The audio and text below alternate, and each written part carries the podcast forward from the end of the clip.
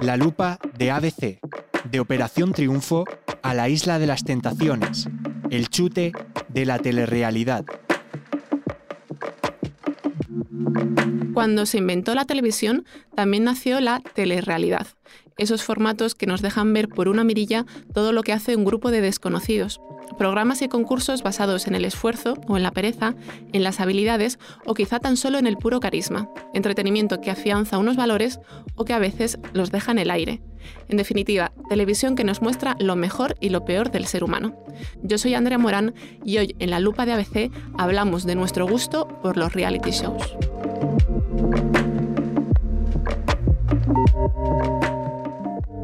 Hoy contamos con Bruno Pardo Porto, redactor de Cultura de ABC. ¿Qué tal? Hola, ¿qué tal, Andrea? Y con Blanca Nava, redactora del equipo de audio del periódico. Hola, ¿qué tal? Así de primeras, yo os quería preguntar si sois espectadores habituales de este tipo de programas, porque me da la impresión que para algunas personas este contenido todavía entraría en esta categoría de placer culpable, con la que no estoy muy de acuerdo. Pero bueno, ¿cómo es vuestra relación con los realities? ¿Los concebís de esta forma? Bueno, yo creo que el término placer culpable o el concepto placer culpable ha dejado de tener sentido desde hace bastantes años eh, y pienso, por ejemplo, que en eso tenido mucha, mucho que ver eh, una serie como Paquita Salas, donde los Javis, que son unos autores de culto, usaban referencias pop de la televisión y la telerrealidad eh, constantemente. Y creo que de alguna forma lo han elevado un poco y hoy no creo que haya nadie que se sienta avergonzado de ver un determinado programa o, o, serie. Y es algo que también ha pasado en la música, si lo piensas, en la música tampoco hay ahora esta distinción de géneros tan, tan estricta, tan, tan casi fascista como había antes, donde o eras de rock, o eras de indie, o eras de pop. Eh, creo que todo eso se ha ido difuminando y, y, y los realities ahora, toda la gente que los ve, los comparte en redes sociales y demás. Y es más, es que creo que hoy hay mucha gente que ve los realities para compartir sus impresiones en redes sociales y para decir yo veo La Isla Tentaciones o yo veo Operación Triunfo y pertenezco a este, a este club. ¿Y en tu caso, Blanca? Pues yo estoy bastante de acuerdo con Bruno, yo soy consumidora de todo tipo de realities, pero sí que es verdad que quizá antes me daba como más vergüenza, había como este tabú de que eras una persona igual poco oculta, ¿no? Si veías como este tipo de telebasura y así que se llamaba, bueno, no sé, o se sigue llamando, no sé. Creo que se ha roto ahí como esa barrera, ese tabú por las redes sociales que comentaba.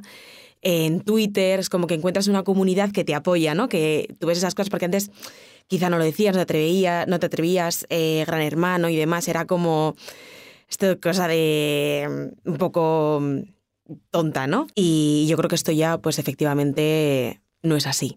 Si mm, a día de hoy miramos la parrilla o miramos los catálogos, que este es otro tema, voy a mencionar tan solo unos títulos, pero hay muchos más. Empezamos por Operación Triunfo, La Isla de las Tentaciones, Gran Hermano Dúo, Bake Off, Famosos al Horno. Próximamente tendremos otra edición más de Maestros de la Costura. Masterchef está grabando una nueva temporada. HBO acaba de anunciar que recuperará Pekín Express. ¿Cómo explicaríais vosotros esta acumulación de, de realities? Que no sé si es un fenómeno, pero bueno, es una realidad que está ahí. Eh, bueno, yo creo que tiene que ver con que el día dura igual que siempre, dura 24 horas, hay mucho tiempo que llenar y mucha parrilla que, que, llenar. Y lo interesante en este caso es como las plataformas de repente están comprando realities y han abandonado el solo hacer ficción y solo hacer ficción de calidad eh, para, para, integrar los realities en sus, en sus programaciones porque están reinventando otra vez la televisión tradicional porque al final hay una realidad y es que tú no enciendes la televisión como abres un libro y a veces enciendes la televisión para tener algo de fondo y eh, tener a tus neuronas relajadas y planchadas durante un rato y en ese sentido creo que el reality ocupa ese espacio también. Además de lo que hemos hablado antes, que son fenómenos sociales y que, las redes sociales además favorecen este tipo de, géneros. Sí, yo creo que sin duda es la época dorada de los realities. También yo creo que ha hecho mucho el fenómeno de eh, personas que quizá presentan otro, otro, tipo de programas de televisión, también presentan realities en plataformas como HBO, eh, cómicos y demás, se pasan al reality, hay como un poco de crossover ¿no? con, con todos estos programas y yo creo que eso también ayuda a que la gente pues eh, lo vea más, se tranquilice, es una persona que encuentras en tu día a día, ya no es como encasillado el mismo personaje en los realities, que solo hace esto, que es de determinada manera, eso se ha abierto un poco, entonces ese crossover ha hecho como que, que se introduzca más en nuestro día a día hasta, pues efectivamente, tener su momento de gloria.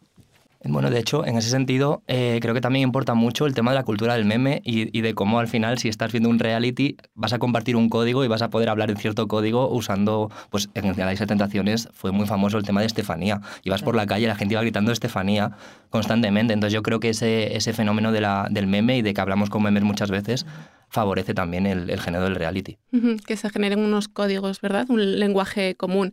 De estos títulos que mencionaba, mm, podríamos centrarnos en dos concretamente. Uno de ellos, Operación Triunfo, un talent, ¿no? un formato basado en el talento, sea lo que sea eso, con un mensaje centrado pues, en el esfuerzo, en la superación. Y en el otro extremo, el que mencionabas ahora, Bruno, La Isla de las Tentaciones, que es una mezcla casi de testosterona e infidelidades, que paradójicamente además se graba en una península de República Dominicana.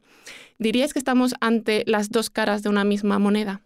Yo no lo catalogaría como extremo, porque en realidad si lo piensas es gente que se está prestando como un poco que conozcamos su intimidad y demás. Creo que la diferencia entre los dos es el casting, ¿no? O sea, como las personas que se enfrentan a esto. Por un lado está Operación Triunfo, que son personas que se enfrentan a que eh, a su carrera profesional por un objetivo claro. Eh, lo que pasa es que tienen una cámara grabándolas, grabándoles 24 horas, bueno, 24 más o menos por la noche, es el único momento que tienen como intimidad propia. Sin embargo, en la isla de las tentaciones no tienen esa cámara, ¿no? Tú ves lo que te quieren enseñar. Y yo creo que es gente que está literalmente, que se, que se presta para esto, que no, o sea, yo por ejemplo no podría ir una persona que le da miedo hacer el ridículo, que tiene ese sentido como de la vergüenza, es gente que sabe a lo que va, ¿no? Con esto de poner a prueba nuestra relación, bueno, sabes lo que puede pasar, te prestas a ello y es como este, mm, este fenómeno de darlo todo por, por, el reality, cosa que en Operación Triunfo yo creo que eso es mucho más reservado, son gente más joven también, más o menos, eh, son conscientes de que les está grabando la cámara, entonces hay cosas que solo hablan por la noche y demás. Creo que es, ahí es donde está la diferencia, como en las personas que van y todo lo que se entregan. Pero en realidad el formato no deja de ser un reality televisivo que funciona pues con lo que la gente quiere ver, más allá de, del objetivo de, de, carrera profesional o personal. Bueno, yo creo que hay una cosa que une a los dos realities y es que ni Operación Triunfo tiene que ver con la música ni Las Islas Nataciones tiene que ver con el amor y que en realidad tienen que ver con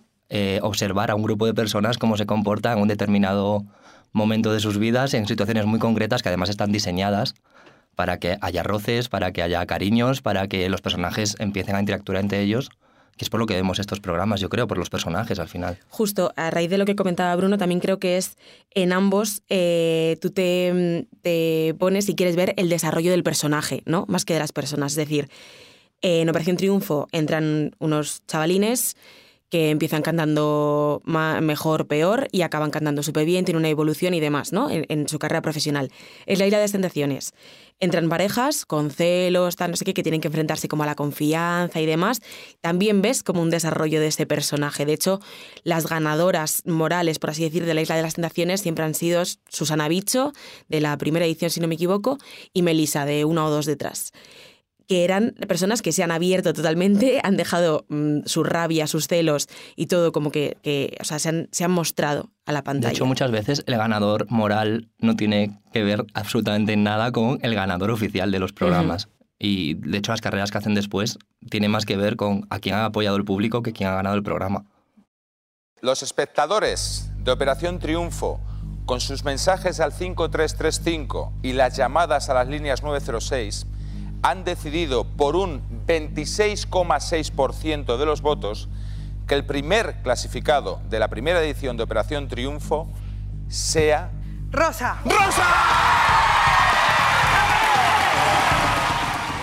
Estamos escuchando un corte precisamente del final de la primera edición de Operación Triunfo, ganadora Rosa López, que a lo mejor no es la que más carrera profesional em, a posteriori hizo, pero sí que nos hace recordar los orígenes de este formato hace 20 años. En esta nueva edición, la gran novedad blanca es que el programa se ha mudado a Prime Video. No tenemos datos de audiencia porque la plataforma no es así de transparente, pero sí que podemos hablar, yo creo, de un eco social, ¿verdad? Que nos hace eh, pues saber el éxito del programa. ¿Cuáles crees tú que han sido las claves para que esta nueva edición o estas últimas hayan conectado con, con, las generaciones más jóvenes. Yo creo que principalmente lo que hablábamos antes de las redes sociales tiene mucho que ver, por supuesto, y también su capacidad de adaptación, sin duda. el parón que tuvo entre todas las ediciones que fueron seguidas, que ya dejaron de, de, tener ese enganche con el público y demás, hasta 2017, que fue el boom Amaya, Aitana, y eh, cómo se ha adaptado socialmente. Es decir, eh, las valoraciones, el jurado, el OT de Risto no tendría cabida a día de hoy. O sea, todo eso se cuida mucho más, se habla de feminismo, se habla de salud mental, se habla de gordofobia, del colectivo LGTB. Me refiero, se adapta perfectamente a, las generaciones, a la vez una buena lectura social también a gente que va es muy joven, es gente muy concienciada con todo esto. Entonces yo creo que es precisamente que puedes ver cosas o temas a tratar que en otros realities es difícil ver. Y te puedo hacer una pregunta, ya que estamos, Blanca. Eh, ¿Crees que eso tiene que ver mucho con la edición que prepararon los Javis, que fueron los que resucitaron un poco el formato? Puede ser, puede ser, porque los Javis empatizan mucho con, con la generación Z, con los últimos millennials. Y, y yo creo que sí, yo creo que sí. O sea, siempre han sabido coger también a profesores y demás, han adaptado todo mucho al, a su público objetivo. Como que siempre han tenido, yo creo, muy en mente cuál es su target, su público objetivo para que esto funcione. Saben que no son personas de 40 años. Saben que su público está en las redes sociales, está en TikTok, está, sus propios concursantes son su público objetivo. Entonces yo creo que eso te ayuda a conectar muchísimo. Una novedad que a lo mejor no tenemos tan presente, vamos, eh, reciente desde 2017, que es conocida como la edición de, de, Amaya, ¿no? fue el canal en directo de Operación Triunfo en YouTube. Creo que es lo que marca que la academia pasara a ser una casa y podamos eh, observarles.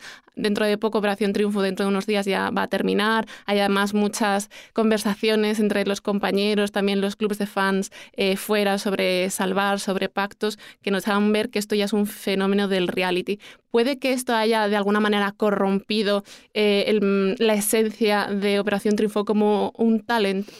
Yo creo que pactos, estrategias y demás siempre ha habido, es un reality, me refiero. Mm, siempre vas a apostar por tu ganador, venimos de una cultura muy fuerte de, gran hermano, al final es como algo muy parecido, decías lo del 24 horas y demás, es algo que mm, literalmente hemos visto en gran hermano.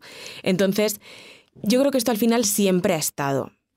Es muy difícil que no pase. Al final estás ahí para que tu favorito gane, quieres ver a tu favorito ganar, al que idolatras. Bueno, yo creo que es, es algo que, que el propio formato televisivo te pide. Cinco parejas dispuestas a volver al origen. Aunque esta vez tampoco será como esperan. Cambiamos de tercio, vamos ahora a la Isla de las Tentaciones. Este no es un formato tan longevo como Operación Triunfo, estrenó en 2020, pero ya lleva siete ediciones. Es cierto que este año ha bajado un poco los datos de audiencia, pero está reuniendo semanalmente a 1.200.000 personas frente al televisor. Bruno, si alguien no había visto nunca la Isla de las Tentaciones, como yo, ¿cómo nos lo presentarías? ¿En qué consiste? Eh, bueno, diría que es un reality escrito por el mismísimo Diablo eh, en el que todo está pensado para el mal. Hay un montón de gente con talento pensando ideas para hacer el mal. El reality consiste en que cinco parejas se van a una isla de la República Dominicana, se separan en dos villas, hombres y mujeres, y en cada villa ponen a diez tentaciones del sexo contrario. Eh, luego planean noches de alcohol y fiesta hasta horas indecentes eh, todos los días, les hacen citas y cuando hay deslices con, con gente que no es tu pareja, se lo enseñan a tu pareja en un iPad y se encienden alarmas además en cada una de las casas. Si alguien de los hombres ha hecho algo que no está bien, se enciende una alarma en la casa de las mujeres y viceversa, con lo cual estás constantemente eh, jaleando los celos y la ira y, en eso consiste el programa, básicamente. Y en parte disfrutando un poco de la tortura que sienten las parejas que han podido ser eh, engañadas, ¿no? Y que estás viendo su reacción en directo. Indudablemente, yo creo que, que, la gente que ve el programa lo ve un poco por, por o sea, ese es un componente que pesa mucho, el tema de reírte con la desgracia ajena. Y es así, hay que ser sinceros y creo que el programa además juega eso y está construido absolutamente desde, desde ese punto de vista. Yo creo que es parte de los realities también como este pensamiento de, bueno, pues no estoy tan mal, ¿no? O sea, te hace como mejorar ahí un poco tu día. Sin ningún tipo de duda. Hace unos días, Bruno, escribías eh, en tu columna televidente sobre el programa y titulabas Jalear los celos en la España del pospiquito. ¿Por qué crees que al ver un programa como este toleramos ver y escuchar cosas que no toleramos en la vida real, por ponerla eh, entre comillas, ¿no? Porque justo este parece ser el juego de, la isla que nos invita a poner en pausa ciertos principios morales y valores. Pero yo creo que es así y no solo ocurre en la isla, ocurre en muchos programas eh, en los que aceptamos premisas morales que luego nos dedicamos a censurar en, nuestra vida privada o incluso en, nuestras declaraciones públicas, pero luego vemos la isla de tentaciones o vemos Sálvame eh, a mí me hacía mucha gracia, por ejemplo, en Sálvame cuando hablaban de machismo y demás, porque tú veías cómo trataba Jorge Javier algunas de sus, de, sus compañeras y era, era, era, era un comportamiento absolutamente machista. Y luego él denunciaba el machismo en el programa. Entonces yo creo que, el mundo es mucho más complejo de, de, lo que nos creemos y estos programas nos ponen ante un espejo de decir, bueno, esto todavía existe y, y no lo tienes tan lejos tampoco. Hemos mencionado en esta conversación varias veces Gran Hermano, que sigue ahí en nuestra memoria. Se estrenó en España en el año 2000 y en la conversación recordaréis que se intentó presentar como un ejercicio, que se decían, antropológico, ¿no? de análisis social. Quizá eso ahora mismo lo vemos excesivo o no, ahora me contáis, pero es posible extraer de estos programas una fotografía fiable, aunque sea distorsionada, de la sociedad en la que vivimos, o en realidad estos eh, realities de lo que se trata es de aprovechar pues, un marco de ficción para alejarnos todo lo posible. Eh, yo creo que el reality hace mucho que no significa realidad y que es más una caricatura. Y a lo mejor lo que dice más el reality es de la gente que lo ve que de la gente que lo protagoniza porque hay una cosa que es indudable y es que con el paso de los años, en el 2000 éramos todos muy inocentes y la gente a lo mejor fue a Gran Hermano sin prepararse, pero ahora la gente se prepara para ser un personaje de reality y al final los realities han modificado el comportamiento humano y la gente se ha adaptado a los realities y no los realities a la gente. Esto es muy importante. Entonces, la gente que, que acude y los personajes que van son profesionales de esto. O sea, no, o no profesionales, pero gente que ha modificado su comportamiento y su aspecto y su forma de hablar para acceder a un reality. Entonces, no creo que es una representación de la realidad, es más una caricatura y que además dice más de por qué nos gusta, o sea, creo que dice más del público y de por qué nos gusta algo que de los protagonistas del reality. Mm. También es, es, eso, o sea, creo que efectivamente es una caricatura porque gente, o sea, no creo que ninguno de los tres triunfásemos en un, en un reality. Creo que no tenemos futuro ahí. Claro, es porque yo creo que, de hecho, las personas que van como con este concepto de ser racional, de ser tal, no sé qué, se les llama muebles, ¿no? Y son de los primeros expulsados en, en este tipo de realities. Seríamos muebles. Seríamos muebles.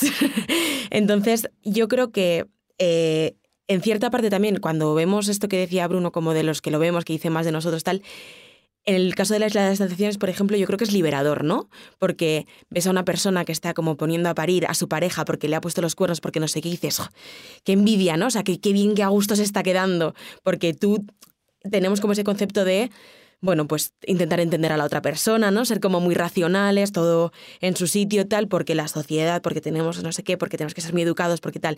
Y cuando ves a una persona volviéndose completamente loca por lo que le están haciendo, que es lo que te darían ganas realmente de hacer a ti, es como liberador de decir, ¡oh, qué gusto! ¿no? Vemos ahí un poco lo que nos gustaría hacer, pero que pues no hacemos porque, en fin, y luego hay una cosa también creo que, que tiene que ver y es que los realities están súper editados y hay una sala de montaje que no está ni en los Emmy, ¿sabes? Y yo me acuerdo de las primeras cosas que hice cuando empecé a trabajar de periodista fue ir a un rodaje de Gandía Shore, eh, no, de Super Shore, en una edición de Super Shore que lo hacían en Marbella.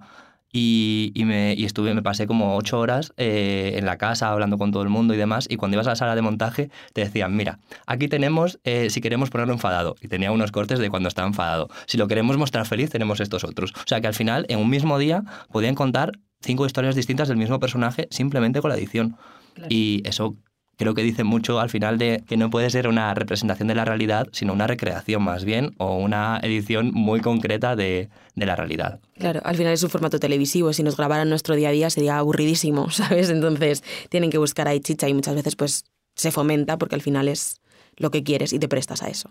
Claro, y además me contaban también que crea las situaciones para que algo pase, evidentemente. Dice, yo no, no hay un guion escrito para decir se van a enfadar, pero hombre, si les pongo a beber alcohol a las 4 de la tarde, luego les quito la comida y luego les pongo una prueba, pues al final algo va a pasar seguro.